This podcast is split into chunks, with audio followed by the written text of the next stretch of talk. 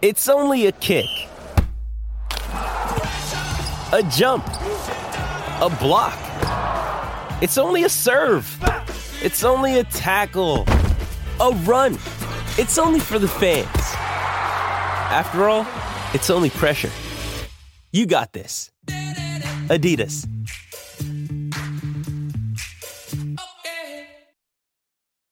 This episode is brought to you by Hyperice, the leader in advanced warm up and recovery technology. They have tons of innovative products, like Venom heated wearables to help soothe sore back muscles, Normatec compression boots to speed up recovery and increase circulation, and Hypervolt massage guns to improve mobility. Loved by athletes like Naomi Osaka and Erling Haaland. Try them yourself. Get 10% off your order with the code MOVE at hyperice.com. With threats to our nation waiting around every corner, adaptability is more important than ever. When conditions change without notice, quick strategic thinking is crucial. And with obstacles consistently impending, determination is essential in overcoming them. It's this willingness, decisiveness, and resilience that sets Marines apart. With our fighting spirit, we don't just fight battles, we win them. Marines are the constant our nation counts on to fight the unknown. And through adaptable problem solving, we do just that. Learn more at marines.com.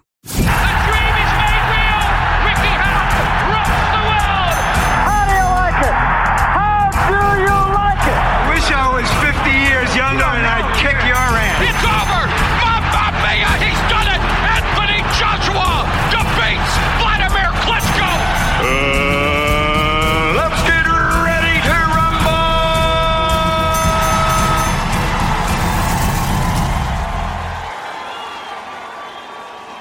Yes, yes, yes, fight fans, this is it. This is the big fight preview this weekend at the O2 Arena. We've got Josh Taylor versus Regis Prograis. Sean Bastow here, your host, as always, joined by Johnston Brown. We're going to be going through the big car down at the O2 this weekend. But before we do, and before we get into the weekend's action, of course, go and find us on social media at BTR Boxing Pod on Twitter and Facebook BTR Boxing Podcast. And if you've not already subscribed, do so by checking us out on Apple Podcasts or Podbean, Stitcher Spreaker, Player FM, Spotify, or even Eat Sleep Boxing Repeats YouTube channel as well. So this is it then, man. This is the big fight. This is one of the fights that I've been really, really looking forward to. Potential fight of the year contender between two great champions uh, and two undefeated great super lightweights. Yep, it is a real cracking fight. This one, um, you know, we've heard all the, all the cliches this week. It's, uh, it's a genuine 50-50 fight. You know, it's, it's a pick 'em fight. It's you know, it's even Stevens basically. It really is. I mean, it, it,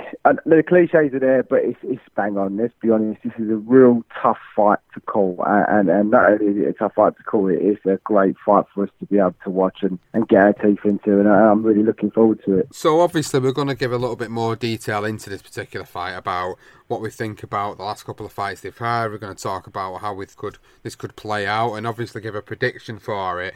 But we, we know we're going to have to condense it down a little bit, Johnston, because actually this is a big card, and this has got four absolute cracking fights on there, and it's begged the question this week on social media: Is this a pay per view worth paying for? Well. I think it is. Oh, absolutely, it completely is. It is a real cracking card, actually. Yeah, and and I can't, you know, I I justify twenty quid all day long. I mean, we've got the Battle of the Southpaws with uh, Regis Prograis and Taylor, and then you've got Chisora Price, even though it's meant to be Parker, still actually with Price going in there, that's made it a nice little Matt Alton fight for him uh, for that one, and obviously Burns and Selby. Uh, so you've got two fights there, which is sort of the last chance saloon for those four guys, and then we've also got uh, an interesting cruiserweight fight with. Uh, Lawrence Okolie and uh, Ngabu as well, which is, you know, obviously with Cat Conor Benn on there as well. So I don't think there's any argument to pay 20 quid for this one. No, you're right. I agree. I think obviously we're prone to give it a bit of criticism, you know, when you get cards that don't seem justifiable, but actually I think this is probably worth it. Uh, I mean, given that the main event is, you know, for three titles being on the line, WBA, IBF, WBC, Diamond, Josh Taylor, Regis Prograis, then you've obviously got David, Price, Ricky Burns, Lee Selby,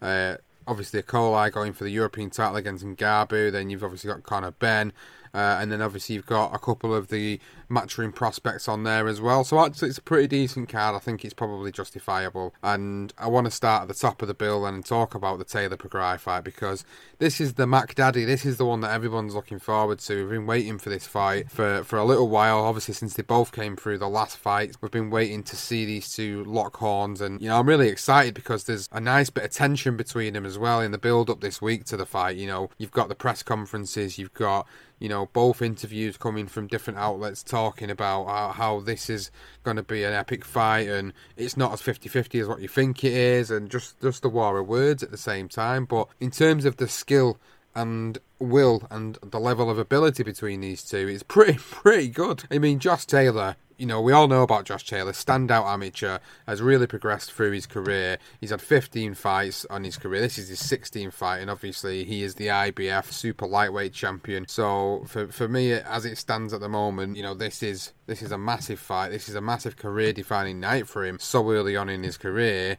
and he's going in against a guy who is slippery, he's unpredictable, he's tricky, carries a decent punch there in that division, and I think you know this is going to be a lot closer than what people what people may think it may be and i think going into you know a little bit about the fighters i think for me personally I think it's uh, a, a, very difficult night for both of them. I think Josh Taylor's got a slight edge, I think, in terms of his experience from the amateur side of the sport.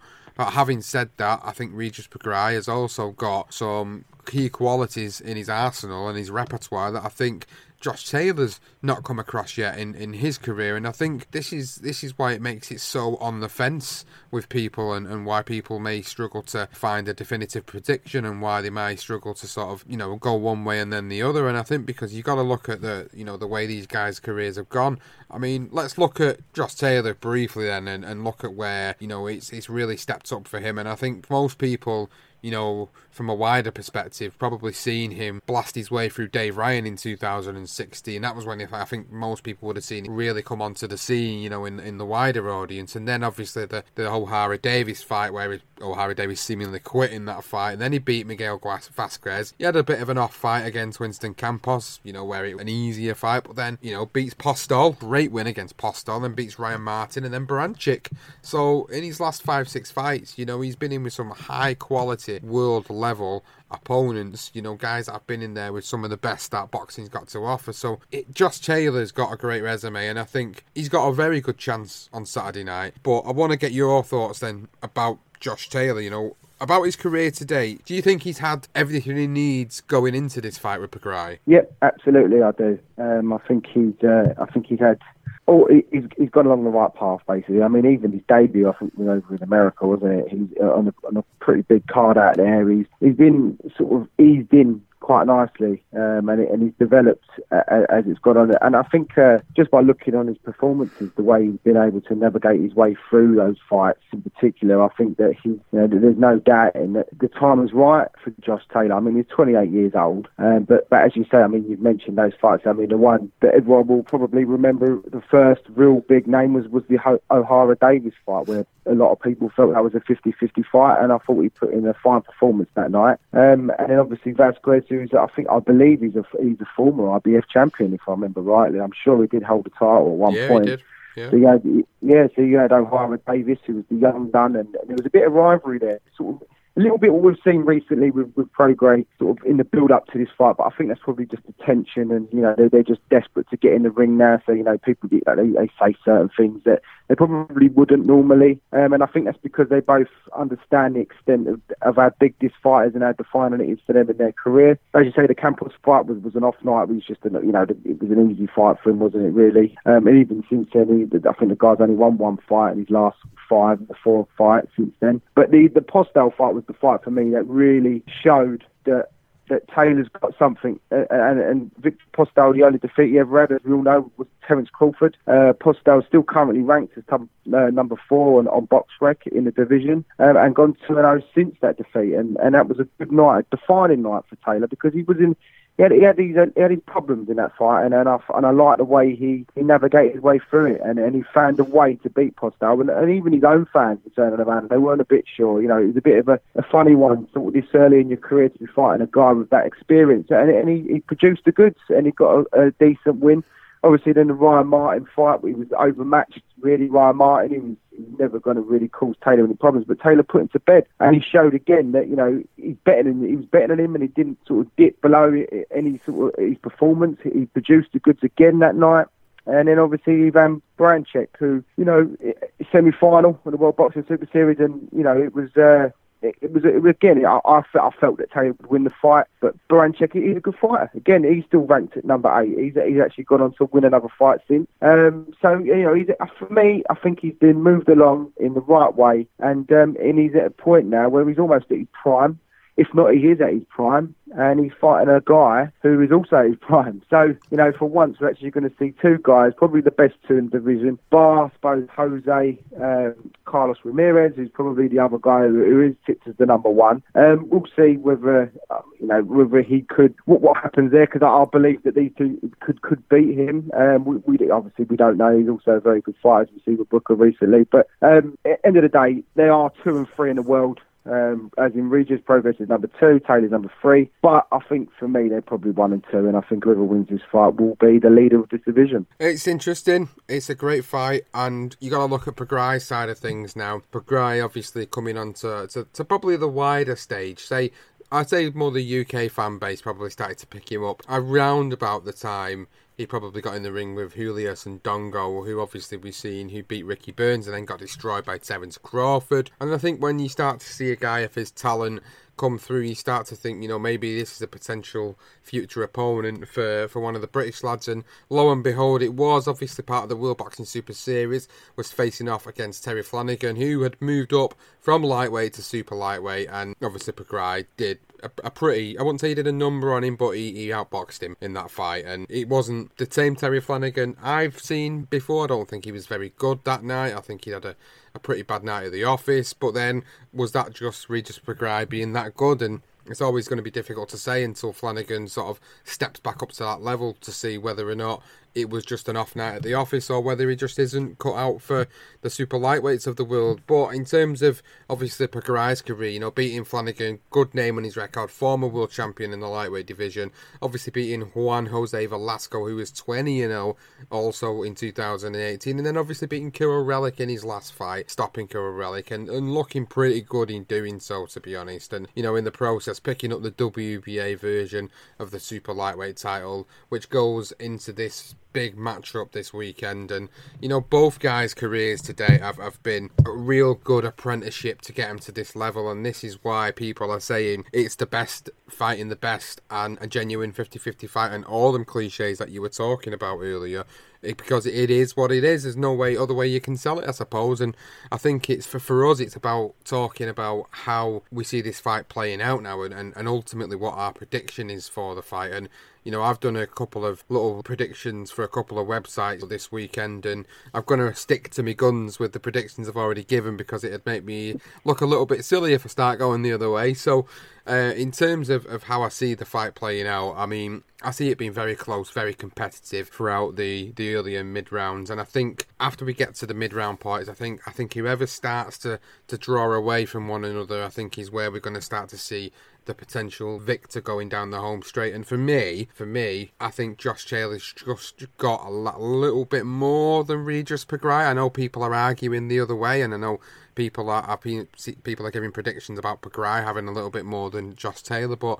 I suppose it's what I've seen of Josh Taylor and what I've seen of Prograis, and I think I think Josh Taylor has got that range on him. He's got that ability to pick the shots from range, and if he if he keeps it at, at that range all night, I think he'll have an easier night than what people may think he might have. And obviously, he's got the speed, he's got the range. If you keep his timing right, I think he can counter as as Prograis tries to come in because he's going to have to make his way in if that's how he boxes. However, we could see a completely different game plan on the night, and we could see Taylor come in uh, and fight more in the pocket. I don't think that's going to be the way that's going to go down, but you just never know. So for me, in terms of how this fight goes down, I think it'll be very close. You know, sort of going from rounds nine to twelve is where I think this is where we're going to see the real home straight and the, and the winner's going to come out of them last three rounds in the championship rounds.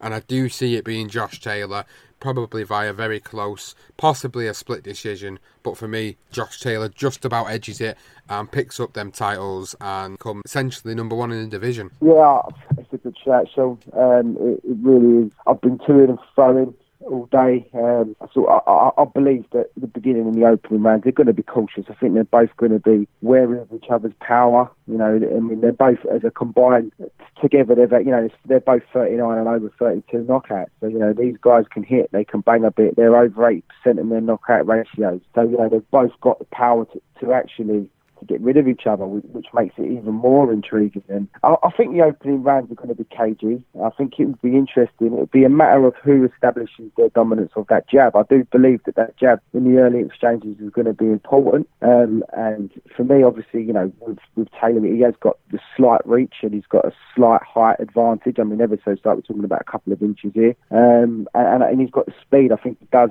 edge the speed over me over, Prograis for me. Um, so I think that Taylor will come out on top in those early exchanges, albeit, you know, we, we could be completely wrong here. Who knows? This is how you sort of. I'm expecting it to be a case of opening exchanges, and it will be a matter of who takes those early rounds. Um, I mean, it's, it's tricky from that point. This is where I sort of I, I lose it a bit because I it just it, you just don't know where it goes after that. Um, Taylor, from, he, he, he's shown for me that he can adjust. He, he can uh, he, whoever he fights, he can adjust his, his style, and he can fight at close quarters. He can also fight at distance. He can find right angles. Um, so so he's got the range, and he can be spiteful at range as well, where he can throw that right hand straight right hand, and he can he can hurt opponents. So you know that's what Prograis is going to have to be careful of. Um, Taylor was also versatile. We, as I say, he could fight on the front foot as well, and he done that. You know, he, we mentioned Ohara Davies. You know, he got on his chest, and, and Ohara Davies couldn't deal with him, and he just didn't have a plan B, and it went out the window for him. And, and Taylor beat him in his own game, which we didn't expect him to do. Um, and in Prograis, I mean, he's a creative fighter. I think he's an excellent fighter on the inside. I think he's patient, a calm. You know, he finds the right angles, and when he does find the space, and when he does throw shots, he throws it when he knows he needs to, and he can do damage it, when he's when he's at close quarters. Um, and he's an excellent counter puncher. I believe he's got better he's a better counter puncher than Taylor, but Taylor's got the speed. So where you, where you think one's got the advantage, the other guy's got the advantage on another side. Um, so it just depends on what style they they sort of that they decide to fight with in the ring, and they've both got the ability to be versatile and change at any point. Um, if they're feeling uncomfortable with a certain situation, they're able to switch it up a little bit. So I think the corners are going to be a massive, massive uh, influence on this fight. With McGuigan and, and I believe it's Bobby Benton in in. Uh, Prograis corner. So you know they're, they're going to be guys. They're going to have a significant impact on this fight. Um, I'm, I'm, I'm, you know what? I'm going to say Taylor. I think Taylor will win this fight. Um, and I think he will in terms of the fact that I think he's a better fighter on the outside. If he fights smart fights on the outside and then gradually, uh, you know, has his moments on the inside, which he can do, I believe that he could potentially um, really hurt Prograis and then make Prograis back off. And if that happens, I think he can easily take the initiative on this fight. I think easily. It's not going to be easy for either of them. They both need to be top of their game. And again, that that's an impact. That that is, that is a major factor. If one of them slightly off, mentally, then they lose this fight. And it's going to be literally margins on this night. I'm going to go Taylor. I'm going to go Taylor tight. Um, like really tight. I can see a split decision. I can see maybe him getting it on the scorecards as a UD because you know with these tight rounds, we see it last weekend. You, you, know, you have some people may go one way, the other may go another. When we look at Cheeseman Fitzy, for instance, I mean, it's, it's a tricky one. I, I think think Prograis has got something about him, and I think I won't be surprised if they have a rematch. To be fair, because this is going to be really tight. And I'm going to go Taylor, but I'm going to go really, really close. Well, it's going to be an interesting fight, and I'm really looking forward to it. But what I'm also looking forward to on this card, uh, and people might be surprised at this, but I'm actually really looking forward to Chisora taking on Price this weekend as well. Obviously, this was originally supposed to be Chisora Parker, which was again on its own an entertaining affair, and you know we had the the, the build up with Chisora kicking off about wanting to be the main event a few weeks back, and then obviously Joseph Parker getting a spider bite and getting ill and all the rest of it, and then David Price already in training anyway for a potential fight, then steps in, and now we've got an exciting fight on our hands because really this is like a loser leaves town match. This really because at the end of the day, both are at that point of the career where they, they're probably one win away from being put into a, a, a really good matchup in the future, but they're probably also one more loss away from saying that's it, it's the end of the road now for you. And for me, this is this is that fight. This is you know the cliche saying is a crossroads for them both because I think the winner of it does potentially get a really good fight down the line in 2020. And I think the loser, I, well, I don't know where the loser goes. I've said this before with both of them. At some point in their career in the past 12 months, I've said, you know, if they lose, where do they go? And I do think that now. I do think this is really this is it for both of them. If if either man lose, I think they have to retire. For me personally, and in terms of how I see this going down, I, I actually only see one winner, and I only see Derek Chisora winning. And that's not to say Pricey he's got no no shout in this at all from my side, but I just think Chisora is just one of them guys who you know when when the, stack uh, uh, everything's stacked against him and the chips are down, he's the guy that just seems to pull something out of the bag all the time. And David Price has just been disappointing more than anything for me. I've wanted him to do so well, and I can't emphasize enough how much I've wanted David Price to do well in his career, but he's just never sort of got to them heights where I feel like Chisora has had more success in his career overall in the professional side because although David Price obviously won the British and the Commonwealth and I can't remember if he won the European or not but when he was on sort of course to go forward to push onto the world stage. This is where his downfall came with the Tony Thompson losses, and then obviously the Erkan Teper loss, and then seems to sort of been really, really inconsistent from then on. Chisora's had all these great fights. Yeah, obviously people might say, yeah, but he's lost like nine fights, Sean. What are you on about? But he's entertained all the way through his career, no matter whether it was David Haye or whether he was slapping Klitschko at a weigh-in or spitting in the other Klitschko's face or throwing tables or having these big spats. He's always entertained. He's always created controversy and he's always put bums in seats. And the way he knocked out Szpilka earlier this year, oh man, it was pretty brutal. And I, I can only see this going the same way for me personally. How do you see this going down? Do you agree? Do you think it's a loser leaves town fight? Do you think the the loser should retire? And and how do you think it's going to go down? I, I think you're right in terms of this is the last chance saloon for the pair of them. I think uh, whoever loses this fight, I can't really see any of them sticking around unless you want to stick them in a room with someone like a Nathan Gorman or a, or, or a Daniel Dubois. Other than that, um, you know, I think they should just call it a day. And that's if they want to dip that low. Let's be honest. Uh, I think it's a mental issue for Price. I think it's always been since Tony Thompson. There's no doubt he's one of the most powerful heavyweights we've got, if not probably in world boxing, heavyweight boxing. Um, he's got a, he can punt. Um, and when I see his performance against Dave Allen, I felt that that was the pricey that we expected to, to progress after Tom, or you know, before he fought Thompson. And I think he's got a little bit of that. I think he's got a bit of confidence back. Um, Derek blows out of cold for me. It depends if he's up for the fight. I think he is. I know that he's had a change of trainer again, hasn't he? He's brought in. He's got rid of Coldwell and he's brought in. Is it Broughton? Uh, he's like a fitness guy. Um, not quite sure where Derek what, what he's up to. Um, I would have liked to have seen the Parker fight. Um, obviously, obviously Parker getting the spider bite as well, where not the only Mr. Parker to be bitten by a spider. um, but um, yeah, I mean, just looking, uh, do you know what? I'm gonna go. I'm gonna go against it. I'm gonna say pricey because I think he's gonna be mentally tuned in. I think he's gonna be up for this one. Um, I think he's going to fight Rain, and I think he's got the power to get rid of Chisora. So I'm going to go David Price, and I'm going to go David Price by knockout as well. Well, this is going to be an interesting one. I'm not. I'm not batting against David Price. I'll be honest. I know, I know it sounds that way. I'm not because I know he could knock Chisora out if he could give it, make it an easy night for himself. And the way he handled Dave Allen, as you rightly pointed out, could be the same way he handles Chisora. But I just don't know. I just feel like Chisora's just got something left there that maybe Price hasn't, and and I think maybe it's arguable he's got that just just that like uh, that little bit more heart than what than what David Price has, and I think this will be that battle on Saturday night is who's got the biggest one when it comes down to heart on Saturday, and, and whether they can knock each other down and get back up, and we'll see, we'll see. I'm looking forward to it. It's a great fight, really excited for great it. Fight. And then also we've also got another great fight in the lightweight division: Lee Selby, Ricky Burns, another Yes, another crossroads fight coming to. This is, I wouldn't say it's as similar to the Price and Chisora situation, but it is quite a crossroads fight for them both because you got to think at Ricky Burns now. He's, at, he's, I'd say he's, you know, he's in the, he's in the fine wine stage of his career now. He, he's, he's an aged champion. You know, he's, he's, he's won three belt, three different divisions. He's done everything really there is to do in boxing when, when you get into it. You know, winning world titles in three different weights. What else do you want to do? And you know, he's he's he's given Scotland a, a living legend there, and yet he's still here and he still feels like he's got something left to offer even at the age of 36 and he is a very skillful fighter and he keeps himself in really good condition and you wouldn't think he's 36 year old fighter when he does get in because he still looks fresh as a daisy when he gets in there he still looks fresh in round 12 as what he did in round 1 and that's just a testament to how he's lived a life all the way through his career. But he's going in against a guy who obviously has, has only been in the lightweight uh, for, for one fight, who moved up two weights because obviously he was struggling to make featherweight limit when Selby lost to Josh Warrington and lost his IBF title. So this is a massive jump up for him, really, because the only fight was against Omar Douglas earlier this year. He got two terrible cuts, managed to grind his way to, to a victory over Douglas, and now goes in against a guy with so much experience now. The difficulty for both men in this fight. Again, you know, if Burns loses, then people are just going to say, well, it's time to retire. You've done enough in the sport. Uh, if he wins, will he get another shot at world title?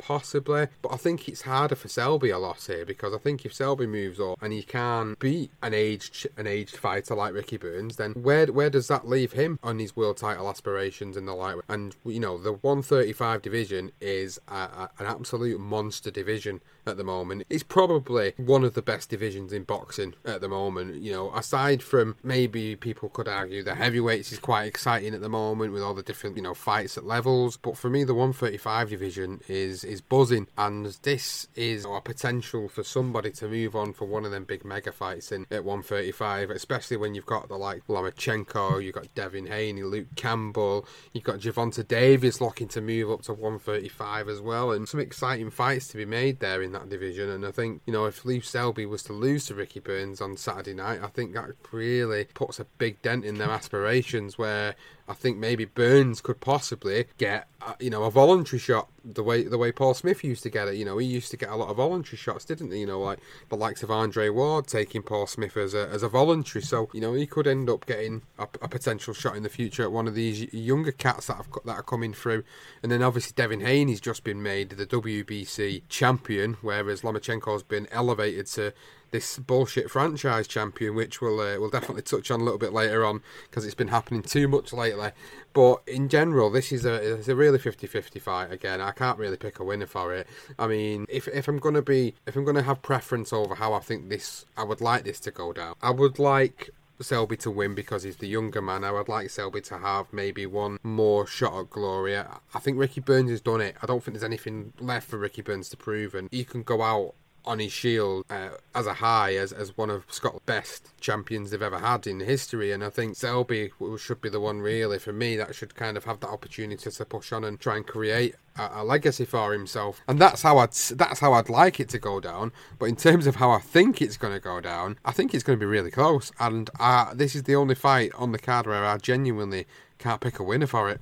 I'm with you, mate. I really am. I mean, with, with Ricky Burns after the sort of Connor loss, I thought that was it for him. Um, he comes back, he, he, he, wins one more fight, and then beats Scotty Cardle. So puts himself back in for a, another big night, another big payday for himself. Um, so he, he's, I mean, he for me I mean, he's up there with, with Ken Buchanan and, Jim Watt. He will be remembered as that successful as one of the best Scottish boxers to ever grace the squared circle, which is a massive achievement. Um, and, you know, at the age of what, what is he, 36? I just think maybe whether he's, has he got the heart to, to, to, to move on. I mean, he's got the, he's got a big fight. It's a great fight for him to go out on. And if it's a close fight, which we expect it to be, and I do, um, then know, there's, there's no, it's not a bad thing. If he if he wins, great. Still walk away from the game. Um, with Lee Selby, it's difficult. Um, this time last year, going into the Josh Warrington fight, I tipped Selby to win that fight. I thought Selby had enough, was going to be slick enough, was going to be clever enough, and he wasn't. Um, and Warrington put in a fantastic performance. since He's moved up in weight, Selby now. So, um, you know,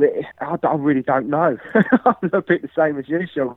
Um, I think, I believe Lee Selby will do it. I think he will just because he's got a little bit of youth, bit more youth on his side, um, and, and I think he'll have a bit more heart and desire to want to beat Ricky and um, and move on and get get a bit another big night. I think I think it's time after this. I think it, win, lose or draw. I think I think Ricky Burns should call it, just knock it on the head. Um, but you know, as you say, keeps himself in fantastic shape. Who knows? Maybe he will fight on until next year.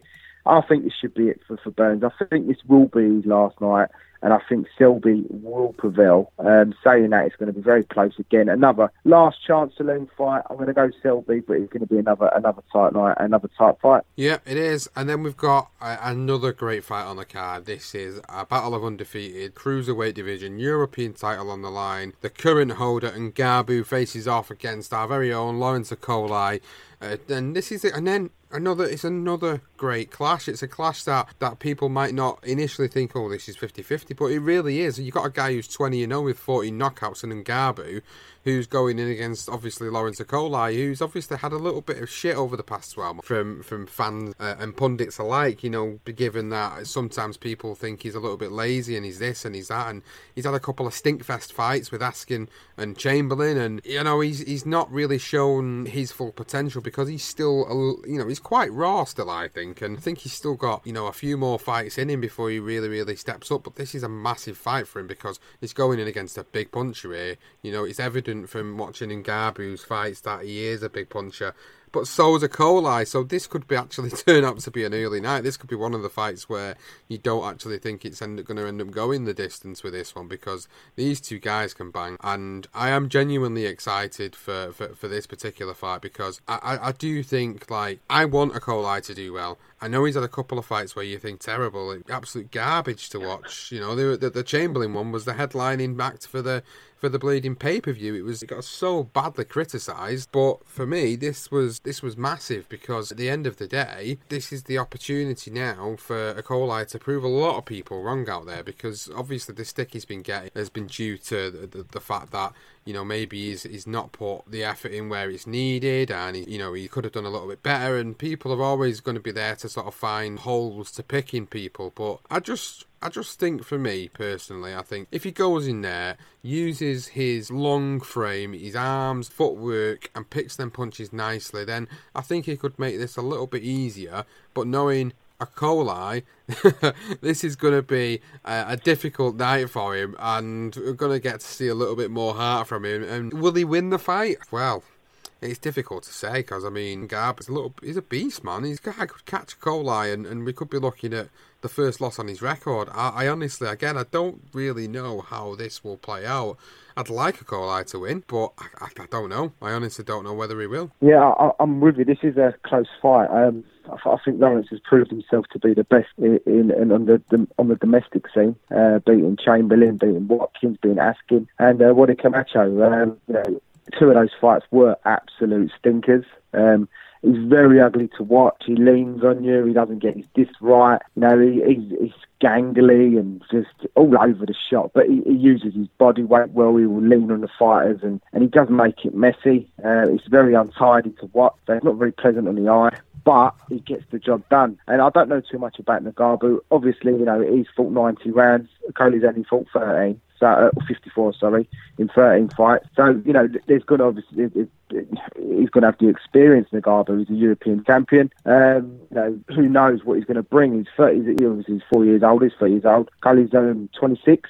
Um, I just think that I, I do. I, it's weird because I, I do like him. I think sometimes when I watched the uh, Watkins fight, for instance, I thought he, I thought he looked really good. Got rid of him in three rounds, and he looked good. Um, and I do think he's slightly improving. I think when he came at you, I think he made an improvement. Um, and then the Angel uh, uh, Godinez fight, I thought he was a little bit better again. Just sort of just finding a bit of range. I think that's what he needs. I think he smothers his work, and I think if he could just take a step back, he's got them long arms. And he can be so elusive and hard to hit because he's such a massive fan. He's like moving a fridge, isn't he? At times. I mean, he's a big guy for cruiserweight and I think uh, I think Ngabu going to struggle with that. If he try, if he's, he's a bit of a big punch. I don't know too much about him. As I say, I'm guessing he's going to be a guy that's going to try and get close to him. If he does, Cully's just going to lean on him. He's going to make it ugly, and I think he will just find a distance, and he might he might get rid of him. I'm going to go with Lawrence to win the fight, but again, this is end of the day. What impresses me about him is not necessarily what he does in the ring, although he's getting the victory. Don't get me wrong. It's the fact that he's not fighting to fight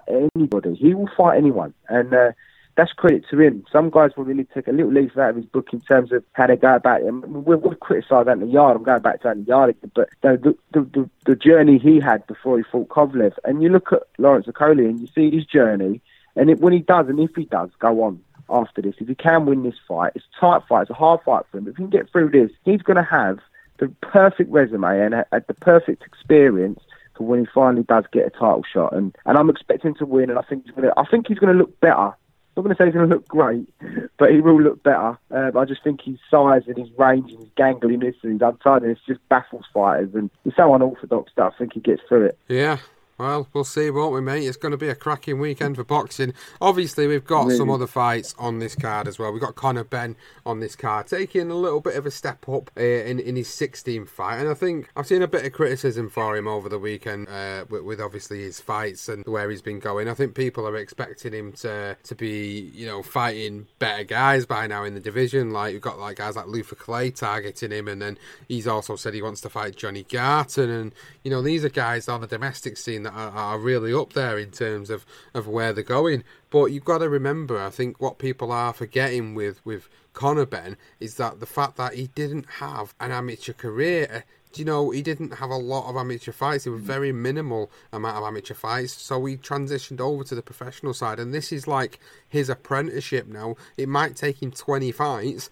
before he gets to the even domestic level where you can say, right, he's ready for a British title. But this is when you look at guys like, you know, making comparisons to some of the Olympians and, and great amateur standouts, when they're having two and three hundred fights in an amateur career, and when they transition over to the professional side, within 10 fights, they're fighting for titles. You know, they're fighting for major titles because of the fact that they've had such a storied, decorated career. But when you've got a guy who's had very limited, I mean, he's learning on the job and people are criticising it because he's doing that. People are saying, "Oh, well, you need to take this fight and you need to take that fight. Oh, you shouldn't be fighting all these Hungarian plumbers." Well, listen, you know, he is he is stepping up the level of opposition here. He is stepping up in this particular fight. Yes, he had that life and death fight with Cedric Peynaud, but that was that was really experience for him. It was really good. I think he was very lucky in the first fight not to, to get the decision go against him. Yes, he was very lucky. He probably should have lost that, but it didn't go down that way. And obviously, here we are going into what is 16 7 fight, and he's got the opportunity to step up against a guy who's had what 32 33 fight. You know, he's had good experience under his belt. This is perfect for him. He needs it. He needs another couple of fights like this before you step him on. So I think sometimes the criticism is a little bit unjustified. I mean, I know I know he doesn't help himself because I know he calls people out and he says, "Oh, I'll fight him and I'll fight him," and that's just the, that's just the fighting nature of the guy. He's a Benn. This is what the Benns do. They, they just they'll fight anyone at any one time. But if he's got serious aspirations for his career, they'll keep doing what they're doing with him. And by 20 fights in, they'll do what they need to do, which is to get him to the level he needs to be at. And I think that is the right way to, to, to put him in there with someone who's had, you know, very little experience in his career. So I am looking forward to seeing him. Uh, you know, I hope he can continue his form, and then we get to see him in some big fights soon. Definitely. I, I mean, I do think he gets unfair critic, uh, unfairly criticised, Conor Benn. As you say, he hasn't had that, that background, and he's a fighting man. He's going to call people out. I mean, you mentioned Johnny Garton. I'd love to see Benn Johnny Garton. I think that would be an absolute belter. You could sit on the undercard anywhere, any card, and that would be a real, a real good fight because they're both pressure fighters. But yeah, I mean, I enjoy watching Conor. You can't knock it. I mean, every all those 15 fights, I, I wouldn't, be, you know, all 15 have been bloody good. Let's be honest, from his debut, he was like throwing bombs, wasn't he, from the first round? And uh, you know what you're going to get with, with Conor. Um, and as you say, he is he's untidy, um, but he, he's, a, he's a good he's a good watch. You know, we were just speaking about uh, Lawrence Okolie, who is very untidy, but he's a flipping drip to watch at times, and you're like boring and yawning away in, in, in your sofa. But Conor get, gets you sitting up, and he makes he makes it interesting because you don't know if he's going to get caught or might get put down.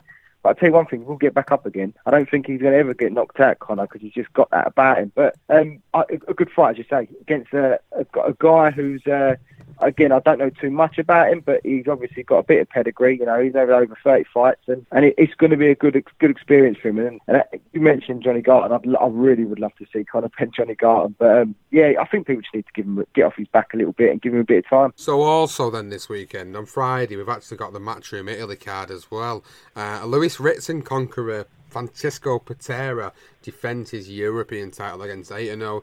Domenico Valentino on there. We've got a couple of the prospect from Italy, so it would be good if you love if you're really enjoying your boxing at the moment and you want to see some of these Italian prospects. Then obviously this is the card to go to on the Friday night, so that's probably something to catch up with. But if you're really only looking forward to the more the wider fights that are going on this weekend, then obviously this matchroom card is, is probably the place to be this weekend because this is where we're getting some real real good fights on there. And obviously we're we're going to be moving on in a, in a few moments just to sort of give our thoughts on last weekend because we didn't have the opportunity to to do that because there there was some obviously big news coming out of, of, of my town this week from myself which was um, if anybody follows me on social media they'll have seen me make an announcement. Uh, I might as well tell people on the podcast for anybody that follows Eat Sleep Boxing Repeat. You do know I am the person that founded it. I'm the person that's been running it for over two years. And the person that's built a team together and got us to where we are and you know really enjoying it. And I've made a decision to take a little bit of a step back from the main responsibilities just to give myself a little bit more time to focus on the things that matter most in life and which is which is my family and giving them a little bit more time. Uh, but not just that as well. I want to be able to go back to doing a little bit more writing as well and, and, and obviously producing some great episodes for, for the podcast and you know the legendary nights and the career profile series and the ones to watch series that we run. So I wanted to kind of split my time a little bit better. So I'm taking a little bit of a step back and uh, a tiny little break from it really more than anything. So moving forward forward, you know, you'll have all the other guys putting the content out, and I'll be there doing my own little pieces for it. So, yeah, I just thought I'd wanted to add that in there, given that we were supposed to do uh, a record for the weekend's action that went on the Monday, and we normally put it out on the Monday, so that's why. And and also, while we're on the subject of a bit of housekeeping, uh, I wanted to make sure that I give a shout out to our current sponsors for the podcast, which is Bear Attack Boxing. And as always, We've talked about them on every single episode, and we've got some great quality products coming out of their website at the moment. So you've got the different types of gloves, including the Fight Pro One gloves. We've got the Bear Attack Boxing T-shirt range. We've got the inner hand wraps, and we've got the normal wraps on there as well. And you've been listening to us for a while. If you've not listened and heard that we've got a discount code with them, then we have. So if you go on there and go into your basket and type in BTR10. You'll get 10% off whatever's in your basket, giving you a few quid saving. Probably going to get you a pint down the pub or go and get you something from the shop for your missus. Keep everybody happy eh, in the family. So let's get into our next little segment of the show then, Johnston. Let's just go back to last weekend then and quickly talk about some of the main events from, from over last weekend. And I'll let you start with it because I feel like I've been talking forever. Uh, let's talk about the Robbie Davies Jr. Ritson fight, main event, cracking fight, contender for domestic fight of the year. Oh, what a fight! Uh, contender for domestic fight of the year. I think that is the fight of the year at the moment domestically. Um, uh, I, I, find it difficult to find a better fight I've watched this year. To be honest with you, uh, it really was that good. Um, excellent fight. I mean, them first two rounds especially were outstanding. I mean, they, they were never going to manage to continue that sort of pace for the 12 rounds because you know, one of them would eventually be stopped. But the first two rounds were, were brilliant. I'm not not even going to say that the other rest of the fight wasn't because the whole fight was, was brilliant. But the, even the last round again, outstanding. Uh, got to give dues to, to Robbie Davies Jr. To be fair, I mean we we, we sat down and sort of put our theories together and how we think a fight's going to go. And, and and Davies Jr. I mean we assumed that you know we assumed that Davies Jr. would fight on, on the outside and wouldn't want to go toe to toe with Ritson. And boy, were we wrong. Um, he absolutely proved himself that he can take a shot as well as dish him out. And, and Ritson was brilliant as well. Uh, they, they both deserved their credit. And I thought the, I thought the cards were too wide. I thought they were harsh from Davies Jr. I did have Ritson winning the fight. But there's no way to get a UD and to win it by sort of as many rounds as he did. I, I, I, don't really think that was right for me. I think I think it was a lot closer than that. But that that being said, the right man won. And then just just moving on with, with Cheeseman Fitzy, we we we we assumed that Cheeseman Fitzy was going to be the fight that Davies Ritson had. Um, completely the other way round, and uh, Cheeseman boxed really well for the first eight rounds for me. And I thought um, I thought I had I had him ahead for those first eight rounds. But I think I give Fitzy two or three rounds. I know a lot of people have said that Fitzy deserved it. Others have said maybe Cheeseman got robbed. I don't think he got robbed. Um, I think Fitzy took over from sort of rounds nine to twelve. Um, so it was again another close fight. Scorecards for me again were off. Um, not quite sure uh, what some of them what the judges were watching. I, I think, again, it wasn't a robbery, but I just think the judging from I, I don't really know. I know they were close round, but I, I do think sometimes with the judging, I, I, I don't quite get it. I mean, I'm.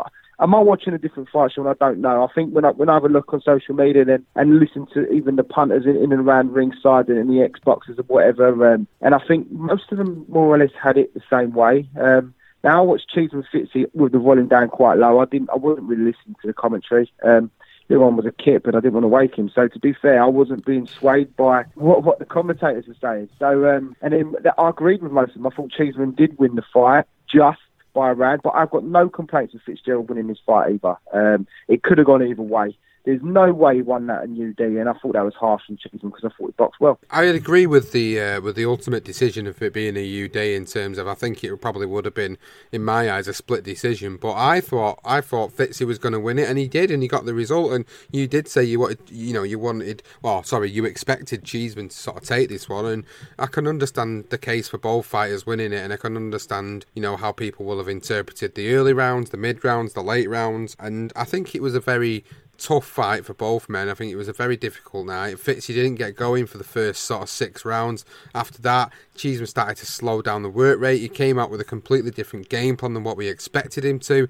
You know, he came out on the back foot, he came out boxing well, he boxed sharp, but he couldn't keep up the pace, and that's where I think he let him down, and that's why I think Fitzgerald took over and he started to fall into into close range a bit more. Then, and that's how Fitzgerald got the combinations off a bit more and and started to land some really good body shots in the fight. So I think it was I think it was the right winner. I just don't think the scorecards were 100% right. And having said that, you jump into the, the, the Ritson and the Davies Jr. fight. And I think, you know, I think Ritson was the right deserved winner. But again, I think the scorecards were slightly wrong. As you said, I think there was a little bit wider than what I expected him to. And, you know, I was on a roll that weekend. I don't really put bets on that often, to be honest with you. I'm not a massive gambling man, but that weekend I had I had an accumulator on for three fights to go a certain way.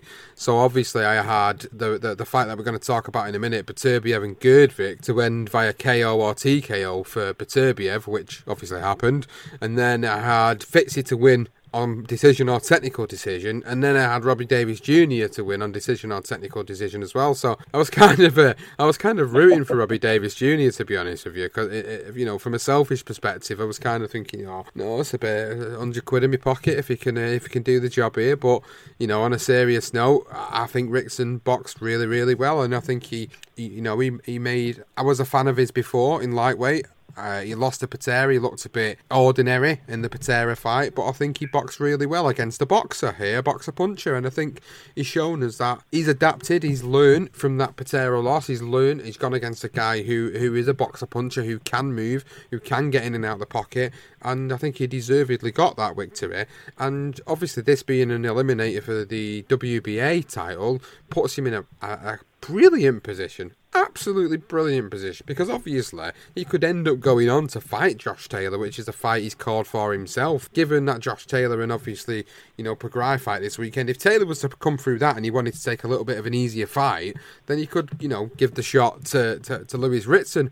And I'm not saying Lewis Ritson would be an easier fight, but against you know Ramirez, I think in comparison, I think there's there's levels to the game, and I think Ramirez is levels above Ritson, so I think it'd be an easier fight for him if it went down that way. But you know, really impressed with Ritson. I think Robbie Davies Jr. gave a fantastic account of himself. But as I said a couple of months ago, this was a banana skin for him he took the risk, it didn't pay off, and now he's got to go away, recoup, and now push himself back into that sort of contention again. So I can see him maybe going back and, and, and winning a domestic title or a Commonwealth or maybe even European again to kind of put himself back in to the position he was in. But it is what it is. You take risks in boxing. This risk didn't pay off for him. But yeah, man, what an excellent fight it was. You know, it was a really, really good fight. And, you know, it was a pretty decent card to be fair. It was a free to, you know, free to air you know, on, on Sky. It wasn't a pay per view, so most of us that had, had, got Sky or knew somebody that had got Sky was able to watch this. So it was actually a pretty decent card, and this is something that I think a lot of us have, have been really pissed off about this year with, with the whole quality of the UK matchroom show that are not on pay per view, and, and this one actually delivered. And you know, I was I was, I was really chuffed for, for, for the lads on that card. It was a, it was a really good showing from them, and uh, I think a lot of people were were really happy with that. And I think the main fight of the weekend, the one that everybody was looking forward to, uh, ended up the way it ended up, and Artur Beterbiev beat Gvozdyk in round number 10 after I think what was a systematic breakdown throughout the rounds, but a fight that I thoroughly enjoyed. Oh, it was uh, another cracking fight, and Beterbiev, you know, he he was uh, he, he was outstanding. Really, I mean, Gvozdyk, don't get me wrong. I mean, I think, I think two of the judges had him ahead before. I think going into to round nine, I believe. Um, and Beterbiev, you know, he was he, he got rid of him in the end. He just wore him down. Um, uh, don't get me wrong. He was he, he had a couple. There was a couple of moments when um, he, he did slip. Um, I, I, I think I, I did. I was initially because I was streaming it, so I had it on. Um, it I think it was, was it on Fox, I believe. I can't think what it was on there, but it was. It was a. Uh, I was listening to it in American commentators, and then something went wrong, so I ended up able to listen to it in, in Ukrainian or what. I don't even know what the commentators are speaking to be honest with you, but. Um, so I couldn't quite work out if, if one of them was, was a slip or not. And then later, I, I believe it. I think it was the first round, and then uh, the referee they looked back on it, and they, I think the referee called it as a knockdown, and then he decided actually it was a knockdown and he took it back, which I thought was really good actually. I must say, like um, sort of hearing that back, I think that's that's that's good that the referee did that, and I think that's something they need to look at maybe in future fights. For that was that was very uh, that was good in terms of the fight and how it went. Um, as I say, Gvozdyk was was ahead, but Beterbiev is you know he, he's a destroyer. He literally is a seek and destroyer type of fighter, and you know he reminds me of what, what Kovalev, what, what what people felt Kovalev was like in the early days when Kovalev was destroying people. And Beterbiev is, is, similar. You know, he's just he, I can't see anyone beating him. I mean, Bivol's obviously the one that, that would be great. Would great, would lovely to see the Bivol fight. Um, I don't know if Bivol could actually cope with him. I think he would be too strong and too big. Um, we'll have to see. But um, a great fight, and, and you know, we both picked Beterbiev. We said he'd win, and he did win, uh, and we did say it'd stop him as well. So. We, we, I think we both got two out of three, didn't we? I think I went Cheeseman and uh, and you went Davies Jr. So that's the only ones we got wrong. Other than that, um, I think we, we didn't do a bad weekend to be fair. So apart from the fact you lost your bet, mate. Um, but yeah, no, it was it was a good. You know, the one thing I say is obviously the TV right situation. But you know, I'm, I'm having to stream this fight, um, and I suppose that's the other thing. I've I've been sort of Sarah scouring the net as we all do. And and I, one thing that I've, I've sort of stumbled across was the fact that Canelo and Kovalev, their TV deal still hasn't been struck for that fight, and, it does concern me because I do wonder. I mean, with and Gvozdyk not being on a UK stream or UK having a UK stream anywhere. Um, do you think Canelo Kovalev could go that way as well? I don't think they'll leave it to go that bad. I think someone will pick it up. I really do. I think it's too much of a mega fight, to be honest with you, because it's, it's you know these guys were obviously fighting from the same weight, Beterbiev and Gvozdyk, but this is Canelo seemingly doing the the impossible really you know originally down at welterweight moved up to super welter then he's gone to middleweight then he's gone to super middleweight and now he's going to light heavyweight for this fight. So i think with a fight of this magnitude really i think it's it's one that's not going to be not picked up. I think it's likely that you know someone like BoxNation who, who are really going into the abyss at the moment might end up grabbing this one you know, I think that's more than likely who I could see grabbing it. To be honest with you, you know, they could they could maybe get the, uh, the, the the rights for it, or maybe we might get a little bit of a treat and we might actually get it on Sky Sports and not have to pay for this fight. But I don't know. I don't know. It's a hard one to say. I just think it'll be a massive, massive disappointment for UK fight fans if this goes the way Beterbiev and Gvozdyk has gone in terms of not getting a broadcaster in the UK for it. But I think overall, I think you know the weekend last weekend was, was just as good as what this weekend's going to be. I think um, I think we've we've really been spoilt these past two weeks, and it's it's about time we're talking about it in a positive light that we've been spoilt with boxing rather than being disappointed with it. So you know, I'm really really chuffed to to, to have had the opportunity opportunity to to catch all this over the last weekend and, and what we've got coming up this weekend as well. And I think I think that about wraps up sort of all the action from the past week or so in terms of what we wanted to get covered off uh, in this episode. And obviously, we've got lots of stuff coming up. We've got the Michael Spinks career profiles coming out very, very soon. We've got the legendary nights that we've been talking about McGuigan versus Pedroza coming out. Once to Watch will be making its return in the third series shortly as well for the third episode. So we've got loads of stuff coming out. And I think really I wanted to sort of end the episode uh, in talking about what we are looking at for our future. So you might have seen us put a post out on social media earlier on today about looking for a new sponsor for the podcast. We are looking to, to continue to grow the podcast. We've done some great things in the past 12 months, with some great series and some great guests on. And obviously, the addition of yourself into the podcast, Johnson, has been a welcome one. And it's, it's been great to see how things have progressed uh, over the course of the last 12 months. And we want it to continue. We wanted to get it even better. And to do that, it's difficult because we're independent. We don't have a studio, we don't have the, the, the financial backing of uh, a big company behind us. We have great support from Bear Attack Boxing. They really helped us go to, to another level, and we wanted to take it to a, an even higher level. And to do that, we do need a little bit of financial support to help push us on even further. So, you've seen the post on social media. If you've not, then what we're looking for is someone to provide us with a financial sponsor to help push us to the next level. You've seen that we've got great episodes, great series out there. If you want to get a little bit more in detail and in depth analysis of what we're actually looking for, uh, and what we can provide to you as a consumer or as a as a provider of a sponsorship deal, then please get in touch with us at BTR Boxing Pod on Twitter or on Facebook, BTR Boxing Podcast. You can drop us messages on there and we'll have a little chat and hopefully we can come to something that's going to work. But as you've heard with the Bear Attack Boxing advertisements that we have on the episode, you'll get that in every single episode about your particular company or your product that you're looking for. So please take the opportunity to get some great level exposure by getting in contact with us as soon as possible and let's get something struck up. So,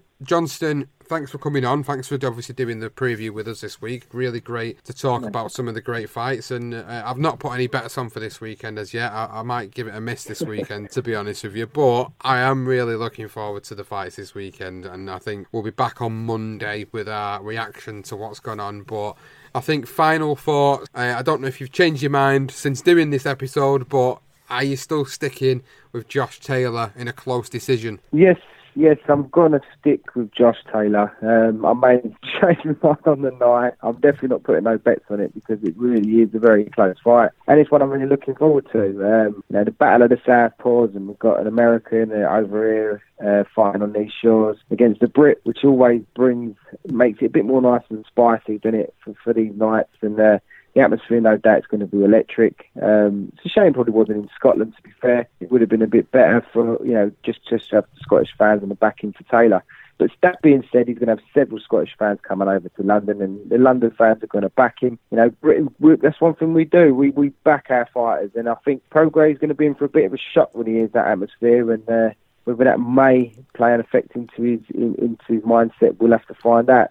Um, the, the one only other thing I wanted to mention though, Sean, was uh, Shakur Stevenson's also fighting um, on Saturday night. He's fighting a guy called Gonzalez for the vacant WBO World Featherweight title. So I just wanted to just chuck that in, and I'm, I'm assuming Stevenson get through a very difficult fight, mind you. Gonzalez undefeated, 23 and 0. So just thought I'd throw that one in definitely get make sure you throw that in because if you didn't, I would have forgot about it, and someone would have been like, "Well, you've not covered the Shakur Stevenson fight." Well, there you go. Johnston comes in at the last minute just to throw that one in there. So yeah, Shakur Stevenson in action this weekend over in America. You can also check that out and see a potential future opponent for our very own Josh Warrington. So that's it, fight fans. Thank you as always for listening. You know where to find us on social media at BTR Boxing Pod on Twitter and BTR Boxing Podcast on Facebook. Let's get ready to rumble. We've got a massive fight this weekend. Can Josh Taylor go and win the Muhammad Ali Trophy? Can he become uh, a unified super lightweight champion of the world? Well, tune in on Saturday night, Sky Sports Sports box office. It's live. See you next time, fight fan. The dream is made real. Ricky Hatton rocks the world. How do you like it? How do you like it? Wish I was 50 years younger and I'd kick your ass. It's over.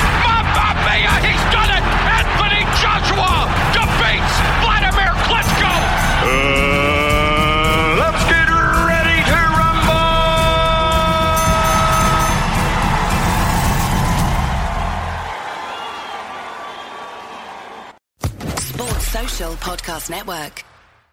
Hey guys, it is Ryan. I'm not sure if you know this about me, but I'm a bit of a fun fanatic when I can. I like to work, but I like fun too. It's a thing. And now the truth is out there. I can tell you about my favorite place to have fun Chumba Casino. They have hundreds of social casino style games to choose from, with new games released each week. You can play for free anytime, anywhere and each day brings a new chance to collect daily bonuses. So join me in the fun. Sign up now at ChumbaCasino.com. No purchase necessary. Group. Void were prohibited by law. See terms and conditions. 18 plus.